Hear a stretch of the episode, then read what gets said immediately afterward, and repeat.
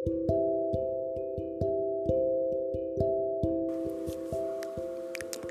selamat datang di podcast Play with Journal bersama saya Atria Saratika.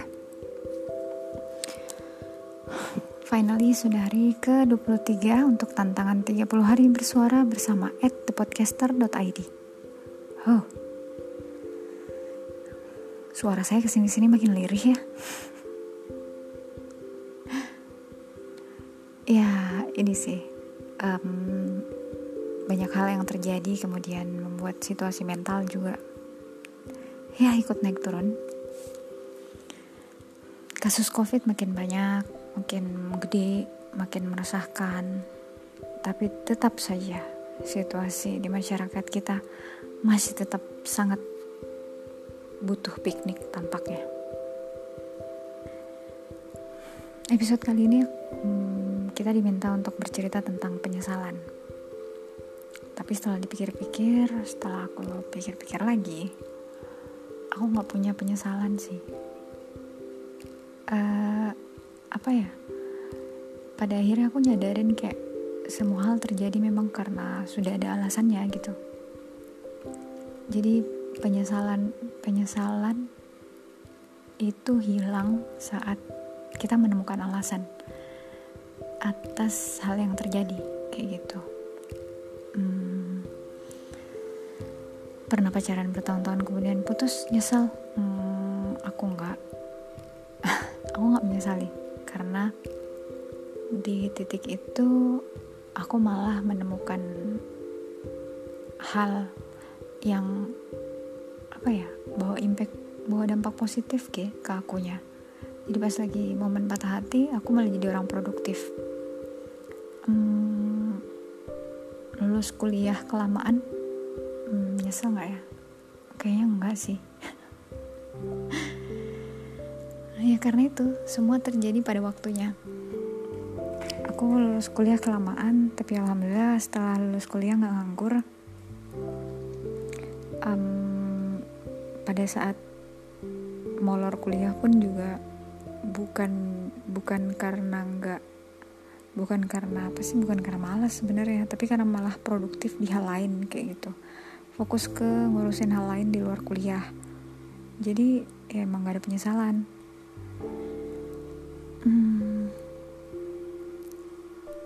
iya sih. Ya alhamdulillah sih uh, aku gak punya penyesalan. Tapi untuk sekarang aku mungkin masih struggle sama beberapa kondisi. Kayak aku nggak pernah membayangkan atau bermimpi buat jadi PNS pegawai negeri sipil.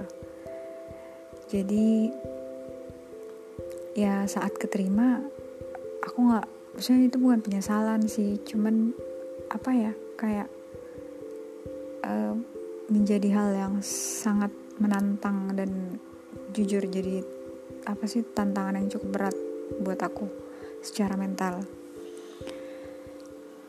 jelas ya manis mindset pegawai negeri sipil dengan uh, yang banyak berkecimpung di dunia kreatif. Kayak aku tuh agak agak agak sulit buat jalan bersamaan gitu. Karena ekosistemnya beda. Dunia kerja swasta dengan dunia kerja pegawai negeri emang beneran asli beda. Uh, aku nggak aku nggak bilang aku nyesel jadi PNS karena ya itu cara aku ngebahagiain orang tua aku ngebahagiain keluarga aku. Mungkin kalau dibilang dalam situasi ini penyesalannya apa adalah karena aku jadi nggak punya waktu yang benar-benar banyak buat anak-anak aku. Aku ngerasa aku belum menjadi ibu yang baik buat mereka karena terlalu banyak peran yang aku ambil